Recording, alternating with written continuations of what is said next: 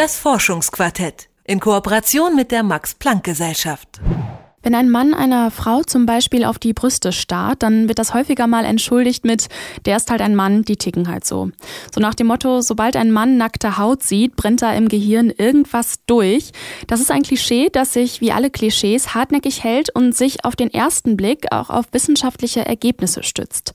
Denn die sagen zum Teil aus, sexuelle Erregung funktioniert beim Mann anders als bei Frauen. Zu einem ganz anderen Schluss kommt jetzt eine Studie vom Max-Planck-Institut für biologische Kybernetik in Tübingen.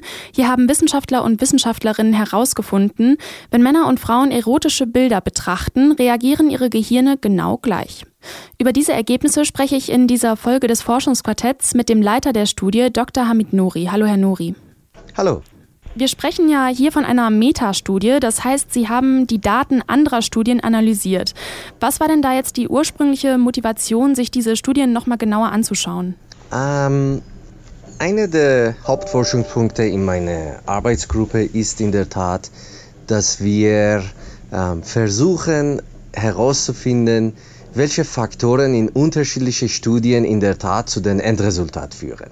Ähm, wenn wir gerade uns mit humanen Studien beschäftigen, gibt es da nicht nur eine individuelle Variabilität, was von den Menschen herauskommt, sondern auch viel experimentelle Variabilität, welche zum Beispiel Magnetfeldstärke das MRT-Gerät hat, etc. Und damit wir Experimente in Zukunft vernünftig machen können, waren wir motiviert ähm, herauszufinden, welche dieser Faktoren wichtig sind. Und zufälligerweise, das war eigentlich nicht die Hauptmotivation, zufälligerweise haben wir bei diesem äh, Kollektiv der Daten herausgefunden, dass wenn Männer und Frauen mit sexuelle, äh, visuelle sexuelle Stimuli äh, konfrontiert sind, dass ihre Gehirne im Endeffekt die gleichen Netzwerke aktivieren. Diese Studien, die Sie da analysiert haben, mhm. was wollten diese Studien denn eigentlich ursprünglich herausfinden? Das waren ja, glaube ich, 61 äh, Studien, ne? Korrekt. Diese Studien wollten in der Tat herausfinden, inwieweit die sexuelle Erregung im Gehirn äh, sich widerspiegelt. Das heißt, welche Gehirnregionen werden aktiviert. Nicht alle diese Studien waren mit der Frage der Unterschied, also Geschlechtsunterschied äh, überhaupt beschäftigt. Manche haben zum Beispiel die sexuelle Orientierung als Thema gehabt, manche waren ganz allgemein und wollten einfach nur eine Aussage darüber treffen, ob zum Beispiel Bilder oder Videos eher zu einer stärkeren Aktivierung führen. Das heißt, es gab eine Reihe von Studien in diesem Sinne, die allesamt das Ziel hatten, die sexuelle Erregung im neurobiologischem Sinne zu untersuchen. Aber die, die dann untersucht haben, wie das bei Männern und Frauen unterschiedlich ist, die sind dann zu dem Ergebnis gekommen, dass männliche Gehirne anders funktionieren als die bei Frauen oder wie war das? Korrekt. Da, da waren zumindest die Resultate nicht äh, einheitlich. Manche Studien haben in der Tat äh, zeigen können, dass lokal Unterschiede zwischen Männern und Frauen gibt. Manche andere Studien haben das dann abgelehnt und haben gesagt, es gibt keine Studien und haben nicht mal in der gleichen Gehirnregion, dass die vorigen Studien die Unterschiede gesehen haben, Unterschiede gesehen. Das heißt, es gab keinen Konsens. Und äh, woran, woran liegen denn diese vermeintlichen Unterschiede in der Reaktion auf Sexualreize? Sie haben gerade schon gesagt, dass das eventuell daran liegt, dass äh, die, der Magnetresonanztomograph da irgendwie ähm, anders sensibel ist oder anders eingestellt ist oder so. Ähm, was für Faktoren bestimmen das, dass da diese, diese äh, Ergebnisse rauskommen? Ähm, zumindest im Rahmen unserer Studie könnten wir einige dieser Fragen beantworten.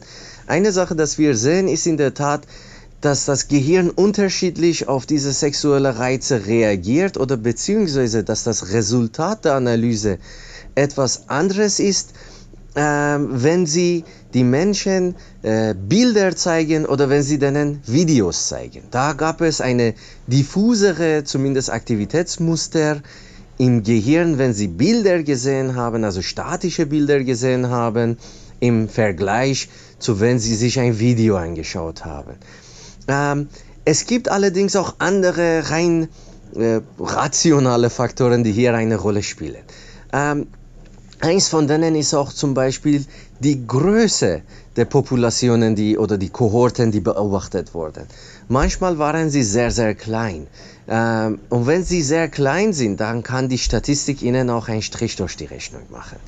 Manchmal waren auch einfach die statistischen Verfahren nicht ganz akkurat, um diese Analysen durchzuführen. Das heißt, es gab einige Gründe dafür, warum die äh, Ergebnisse so kontrovers waren.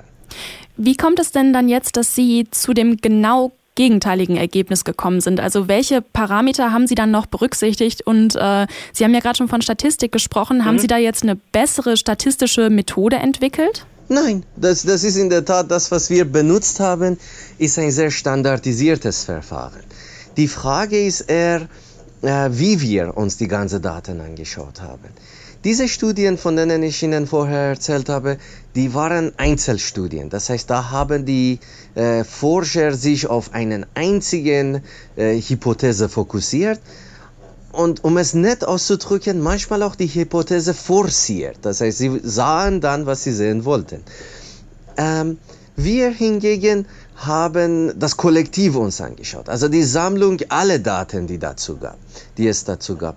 Es ist im Endeffekt so, wie wenn Sie einen Schritt nach hinten nehmen und einfach das ganze Muster versuchen zu identifizieren, wenn Sie es von weitem beobachten.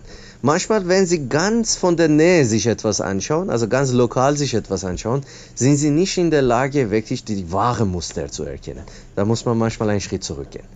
Inwieweit kann man denn dann jetzt äh, diese Metastudie äh, übertragen? Also müsste man sich eigentlich alle anderen Studien über die menschliche Sexualität nochmal anschauen, um da wirklich auch korrekte Aussagen treffen zu können? Ähm, also nur zur Klarheit, eine Meta-Analyse, so wie wir es gemacht haben, ist auch keine endgültige Aussage über, äh, über die Sexualität. Es ist eine Aussage, die sich auf die Studien, die bis heute publiziert wurden, bezieht.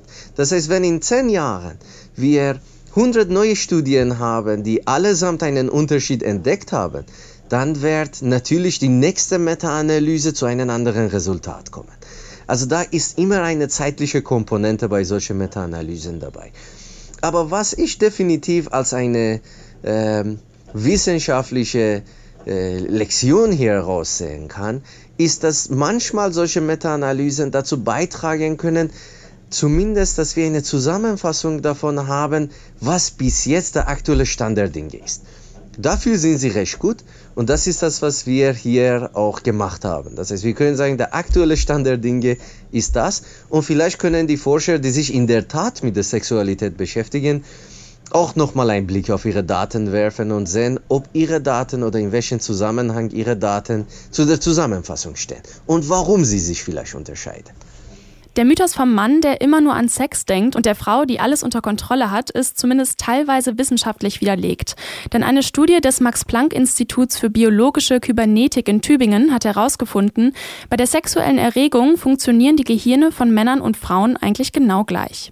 Ich habe mit dem Leiter der Studie, Hamid Nori, gesprochen. Vielen Dank, Herr Nori. Vielen Dank auch. Und das war das Forschungsquartett diese Woche. Wir hören uns nächsten Donnerstag wieder, wenn Sie möchten. Dann erscheint nämlich wieder eine neue Folge unseres Wissenschaftspodcasts auf unserer Seite und auf der Podcast-Plattform Ihres Vertrauens. Das Forschungsquartett in Kooperation mit der Max-Planck-Gesellschaft.